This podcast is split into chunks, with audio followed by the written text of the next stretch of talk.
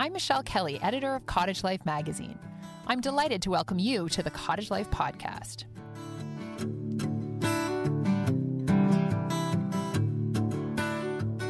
In this episode, we chat with Jody Allair from Birds Canada about how to recognize common cottage country birds. Plus, we'll hear an essay about a favorite and slightly obsessive cottage pastime. And we solve a very annoying middle of the night problem with a handy fix. This is the Cottage Life Podcast, where every day is the weekend. Hey, cottage coach Adam Holman here. If you know me, you know I spend a lot of time outdoors. Whether I'm camping with my family or fishing in my top secret spot, there's nowhere I'd rather be than in the wild. But we all have to head home at some point, and I'm pretty sure that the mosquitoes have put a homing device on me. Because sometimes they can be just as annoying in my backyard. So, when I'm back in the city, I use the backyard mosquito lamp from Off. Whether I'm barbecuing my breakfast or having a backyard dinner with my family, I know I'll be safe from mosquitoes for up to six hours. Which means I may never have to go inside again. Is it me, or are there more people birding since the pandemic began? I'm not wrong. Birding is having a moment, according to Jody Allair. He is the director of citizen science and community engagement at Birds Canada, so he would know. Jody says that Canadians have been participating in birding this past year more than ever before. He's seen record engagement at Bird Canada digital events, everything from webinars to live streams and podcasts. And it's not hard to understand why we're so suddenly bird crazy. Bird watching allows us to slow down and escape into nature, something that we have needed so much during these difficult days of the pandemic. Jody is here to tell us how to find some of the most common bird species in cottage country, and not just with our eyes, but with our ears as well. So, we've all gone to the birds. Why do you think that is, Jody? Well, it's hard it's hard not to fall in love with birds right? They uh they're just absolutely amazing animals. And i think during the pandemic a lot of people were forced to spend a ton of time at home um, in their backyards if they have them and in their local green spaces. And that much exposure to those natural areas you know people people realize that there were birds in in these places everywhere. And and birds have this amazing ability you know to sort of transform and connect uh, people to the to the natural world. And of course those amazing bird songs they have which are which are just really wildly captivating. Yes, for sure. And you know what is the most amazing thing I have found in in my birding journey, which really did take off at the beginning of the pandemic when I started taking daily walks through the park for, you know, millions and millions of walks it felt like because it was one of the only things that I could do with my family is once we started noticing the birds, it was like a whole new world because you once you start to notice them and once you learn about them, it's just this whole new part of your outdoor experience. Uh, so when we chatted at the March, uh, the show at the Cottage Life show in March, we went over some of the interesting sounds that birds made, and I I loved that. I learned so much, and so I thought we could bring some of that discussion to the podcast today too, and maybe go over these five birds um, that are common across cottage country um, and across Canada, in fact. Um, and we could just listen to their sounds, and then you can tell us a little bit about the birds and teach us some fun mnemonics so that we can remember the sounds. Sound good? Yeah, sounds great. Let's do it. Okay, awesome. Okay, so let's start with this bird.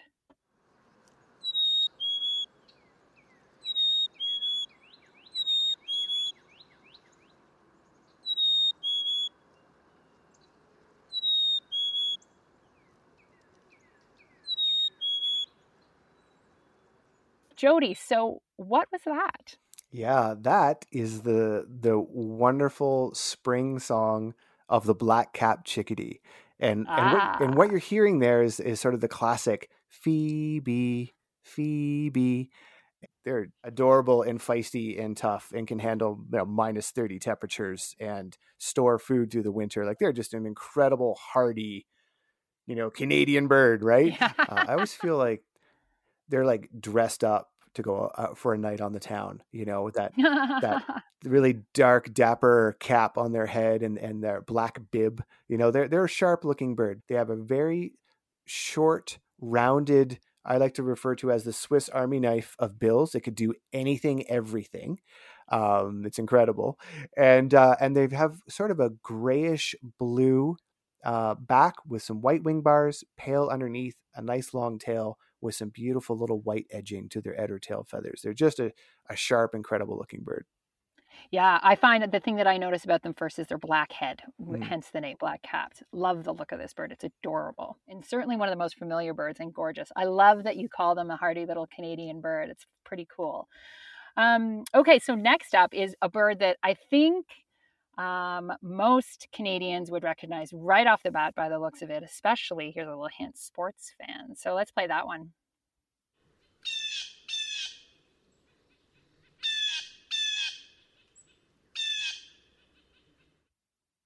Okay, so that is definitely seems more aggressive than the chickadee call. Uh, what what bird is that, Jody? Yeah, that is that is uh, another just absolutely wonderful bird called the blue jay. Yeah, and uh, well, the blue jay is a fairly recognizable bird to many people, but if you've never had a close look at a blue jay, they are even more stunning than the baseball team logo implies. They are they've got this incredible blue back with like almost iridescent shiny blue flight feathers on their on their wings and they've got this one of my favorite features is this this erect blue crest on their head and sometimes it's raised sometimes it's not and underneath the crest on their on their head they have this black outline it's almost like crest eyeliner if that makes any sense with this really cool black pattern in their crest and what we heard is the is the classic call and the mnemonic to remember is that they say their name J J J J. That's that's the most most commonly heard vocalization from a blue jay. They do sing but it's something that we don't really hear that often. Yeah, it's funny, and I find that there's quite a few around. Um, like like I said, I think it's one of the birds that everyone really recognizes. But something that I think people don't know as well is that they can be sort of aggressive. These birds, like I think I said to you before, that they're kind of jerks, which I'm not sure you like that characterization because, of course, they're just doing their thing.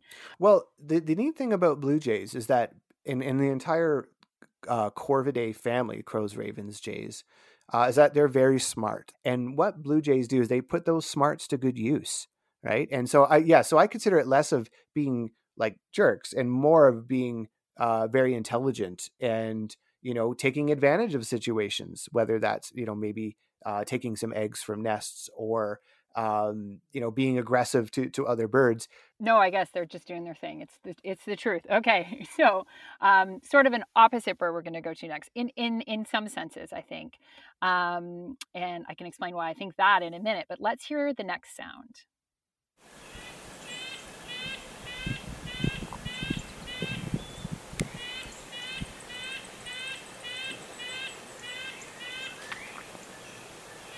Yeah, that is the red-breasted nuthatch. Um, they they're really teeny. You know, they're they're uh, even slightly smaller than a black-capped chickadee um, without, and they don't really have a long tail.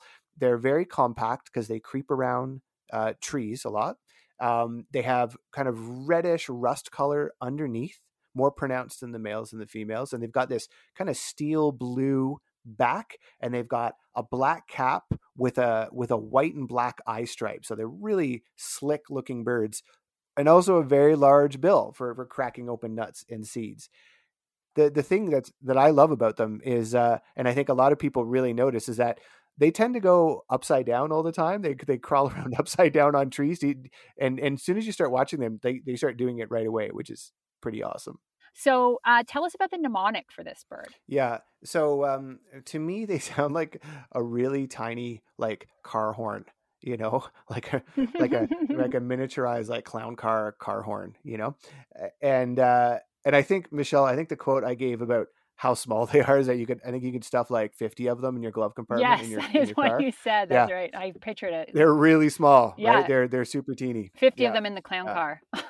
yeah, that's right. Yeah, yeah. Um all right, next bird. Now this next bird is a real stunner and I'm sure that it has delighted you uh, if you've seen it. It's for sure the one of the first birds that got me into birding actually and was such a thrill to see it for the first time in our park. So let's hear this sound.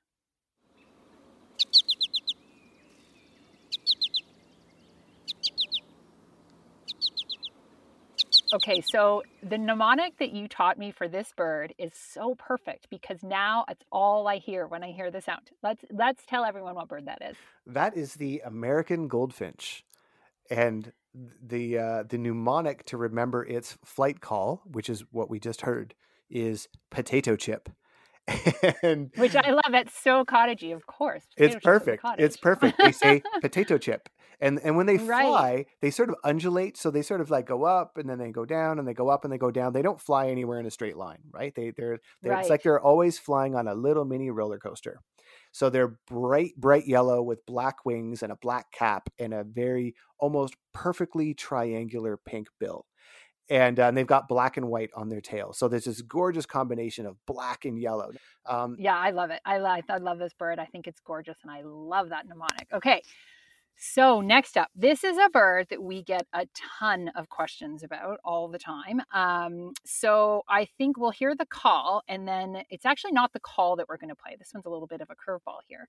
Um, but we'll hear the sound, and then we'll talk a little bit about what the sound is and why this bird is doing this particular sound. So, let's hear the sound.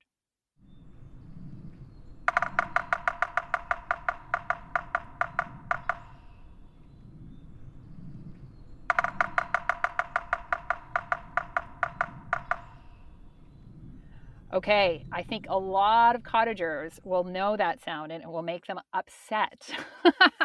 what is that sound, Jody? Well, what you're hearing is sort of classic woodpecker drumming. And in this yes. particular case, you're hearing the territorial drumming of the yellow bellied sapsucker. Yes, and we get letters all the time from people who ask us, what is this sound and how can I make it go away? Because it often happens early in the morning and it will wake them up. Um, and the thing is, is that once we tell them what the sound is, they tend to um, tolerate it a little bit more because they know that it's made by this really cool looking bird. So tell us a little bit about what this bird look like. It looks like, and then we'll get into what they're actually doing by drumming. Yeah, sure. So uh, yellow-bellied sapsucker is is a very complex and beautiful looking woodpecker. Uh, it's a really neat pattern of of black, uh, very black wings with some white bars. They have uh, a red throat and a red cap on the males. Uh, the females have a have a paler throat, and they're they're a good size. They're they're about the size of uh, uh, of a robin, like a skinny robin, or or a hairy woodpecker, if you're familiar with that. So quick quick question about this um, about the look before we move on to the sound it's funny that it's called yellow bellied. It does have sort of that yellow coloration on its chest, but really, I find in looking at this bird, particularly from afar, what you notice most is the red um, head and the red throat more than the yellow belly, if you will. Is is that just me? Um, yeah, they definitely have a yellow bellied and a yellow belly, um, and it's not. It's very subtle. It is very subtle because subtle. woodpeckers often so... have their bellies up against the tree, right? So. Yes tell us a little bit about what that sound is. Like, so is that, I'm guessing that has to do with mating. Yeah. Um, Always does. indeed. It's, it's most, yeah, most sounds are, are sort of connected there anyway with, with pair bonding or, or courtship or, or, or display. Um, in this particular case, you know, woodpeckers, a lot of woodpeckers, they peck to drill holes and they peck to get food, but they also do pattern drumming to proclaim territory. So woodpeckers are not songbirds. And so they don't they don't sing to proclaim territory or to attract mates. They'll do drumming uh, in replacement of a song, which I think is amazing, right? That's a really cool thing to do. And why wouldn't you, right? You're built to be pecking wood. Yeah. And this is the mnemonic. Ready? And I learned this yep. from my birding mentor many, many years ago, and it has stuck ever since. And the mnemonic goes, My head really hurts. I think I'll stop. so it goes. It starts. Who it's can really, blame him? yeah, it's it's it's it starts out really really fast and then it slows down. Like, whew, that was exhausting. Um, yeah, and so let me ask you this: like, you seem to hear a lot about it, you know, getting uh, banged against a aluminum siding. So, uh, do they prefer that because it makes more noise than, say, you know, a, a rotted log or something that's ma- going to make a bit more dull? Like, they're trying to be loud here. Yeah, yeah. If, if your goal is to attract mates and and tell other males that this is your territory, then you want to proclaim that as big and as loud as possible right? Right. But yeah, sometimes they will use a part of a cottage to do this. They're not trying to damage the cottage and they're not going to damage the cottage with this. They're just trying to get as loud as possible. Um, but it, this only happens for a few weeks, right? They're not going to do this. They're not going to do this all summer. The best advice to give really people who are annoyed by the sound is just to say, just, you know, wait it out. It will go away and try to appreciate it while it's there because it is really cool to hear. And, and, you know, that's why you go to the cottages to hear these kinds of sounds, which brings me to the next part um, that I wanted to talk to you about. Um, cottagers, now that they know how to identify these birds, I wanted to give them a few tips on how they can make their property more friendly to birds. So I know that one thing um, that we've always talked about, and, and we, we don't have to get too far into, is um, you know, don't have your cat around outside. That's a good one. Cats can, are really dangerous for birds. And also uh, try to avoid having glass railings because birds obviously can hit them and, you know, they can be fatal collisions. Um, but the thing that I think a lot of cottagers don't realize is the connection uh, between birds and their gardens. I think people think of their gardens as attracting particular insects, but in fact, uh, your gardens, the trees, the bushes, the flowers, everything that you put in your garden um, can really make a difference for making your bar, your yard bird friendly. So, can you give us a few tips on what you would choose um, to keep the birds, um, you know, interested in coming to your yard? Think native species, plant native, um, and reduce or avoid using any chemical pesticides or herbicides ever. Uh, for a variety of reasons, not just for the birds and insects, but also for the water quality um, right. on, on your property. It's just not worth it. And in fact, you won't need to use any of that stuff if you are choosing to naturalize your property with native trees and shrubs and reducing or eliminating uh, your yard space. You know, like who who likes to mow grass? I certainly loathe cutting grass. Yeah, um, for sure. And uh, and what and what's the point? You know, it's uh, you know, it doesn't mean you can't have a, certainly a, a, a patch of of mowed grass, especially if you have kids or pets or, or whatever if you want that space that's that's totally great. Um, but you don't have to have the entire property mowed grass. And what'll happen is if you start making it you start planting native trees and shrubs you're going to get more wildlife you're going to get more nature you're going to get more birds. For sure. Um, the other thing we always encourage too and, and you just touched on it is keeping a natural shoreline which i think um, not only is that good for the birds, it's great for your lake, keeps the lake healthy. And also, uh, we often hear one of the top bird questions we get is how do I um, discourage can- Canada geese from coming and from pooping on my lawn? And what we always say is, well, the, if the answer is in the question, stop with the lawn and the geese won't won't be interested in your property. So I think again, it's just sort of understanding um, bird behaviors and how they interact with what you put in your yard is really important. Um, I think you were telling me about a tool that Birds Canada has that is helpful to cottagers who might be looking to replant or to um, you know to, to reimagine their yards. Yeah, it's called Bird Gardens. Birdgardens.ca is the web address. You, you can also find more information on the Birds Canada website. Check it out, birdgardens.ca. Uh, I also want to point out uh, if you're interested in learning more about birds, Birds Canada is a fantastic resource. Uh, birdscanada.org is the website. And Jody, I want to say thank you again for coming and joining us on the Cottage Life podcast and teaching us more about birds and the beautiful sounds they make. I'll have my ears out all summer. Yeah, great, Michelle. Thanks so much for having me.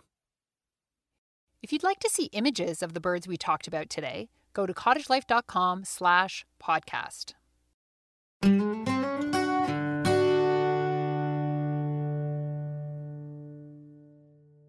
Each issue of Cottage Life magazine includes personal reflections on life at the lake. In our November December 2000 issue, Writer Moira Farr shared her thoughts on a popular cottage pastime that's currently having a moment. Piece Keeping is read by Garvia Bailey. They sit tucked away for years in their worn old boxes on a shelf in a back room, vying for attention alongside sparkier entertainment choices like Clue, Monopoly, Scrabble, and Sorry. Sooner or later, Colonel Mustard and his lead pipe pall, the allure of being trounced by a 10 year old in pursuit of Park Place, fades. You haul one out in desperation on the third overcast day in a row, dump the pieces on the big dining table, gloom deepening as rain begins a slowly accelerating beat on the roof. Your initial interest in assembling a decades old landscape pictorial of Peggy's Cove or Autumn Splendor or Down on the Farm is desultory at best. A fuzzy memory tells you pieces are missing, while others bear the marks of age and handling. Image fragments peeling away from cardboard gone woolly around the edges. But your first small interlocking successes hook you in, maybe even draw an initially reluctant crowd. Soon, hands, big and small, eyes sharp or bifocaled, are getting a piece of the action. Character and style are revealed. There are your sky assemblers and edge obsessors, your color coders and system devisers. You're easily frustrated and you're maniacally focused. You're sweetly incompetent and you're brutishly competitive. You're slow and steady wins the racers and you're frantic victory shouters. But hey, get a grip. It's only a puzzle. Suddenly, hours have gone by. Half a lighthouse has emerged, as well as a good chunk of sky and oceanside rock, though the ocean itself is still mostly a forbidding heap of fiendishly unfittable pieces in a scattered arc around your proudly finished work to date. Someone lights a fire, as it's gotten a bit chilly. Someone else drifts off to read a murder mystery. Still others opt for a defiant plod through the rain. But some hang in, lost in the task of discerning subtle gradations of hue in the patches of sky and sea into which they've fallen. Collective hunger suggests a meal should be served, but no way can the puzzle be moved now. Buffet it is, though perhaps a bit of table space can be made by a careful shifting of pieces, courtesy of the protective arm of the most committed and meticulous puzzler. Maybe you finish the puzzle. Maybe not. Maybe you put it away when you leave, or maybe you save it for next time. A tantalizing to be continued that lodges nicely in memory. That after all, is the quaint beauty of the cottage puzzle. Whether still in its box, halfway done, or resplendently finished, you may have to go places, but it, like the beloved cottage itself, never does.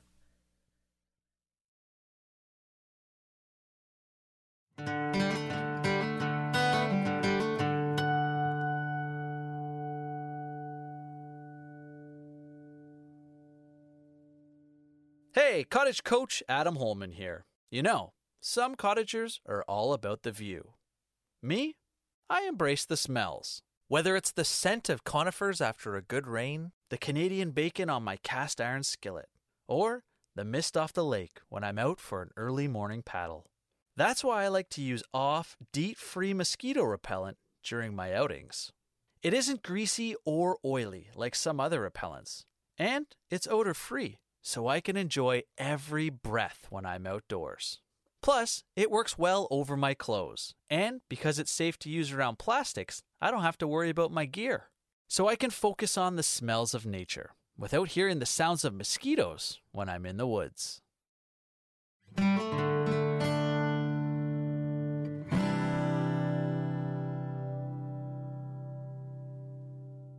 Cottage Life is well known for offering our readers little tips and hacks that make life at the lake a little easier.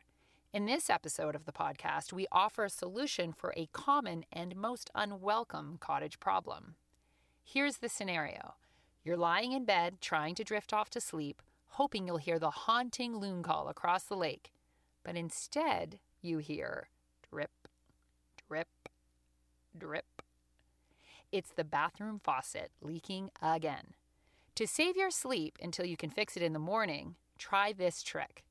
Drop one end of a piece of string an inch down the drain and tie the other around the end of the tap. The water travels noiselessly down the string, and you can get some shut eye.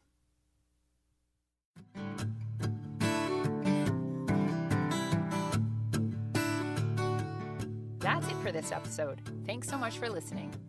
Please subscribe to the Cottage Life podcast for free wherever you get your podcasts. We'll have new episodes every Thursday throughout the summer, just in time for your drive to the lake. This episode is sponsored by our Cottage Life paid subscribers. I want to thank them for making this series possible. For new listeners, I invite you to check out our free email newsletters. Visit cottagelife.com slash newsletter to sign up. We'd love to hear from you post a review, or email us at cottagelife.com. To find out more about our magazine, our television shows, and our live events, visit cottagelife.com. This podcast is produced by Katherine Junt and me, Michelle Kelly. I'll see you on the dock.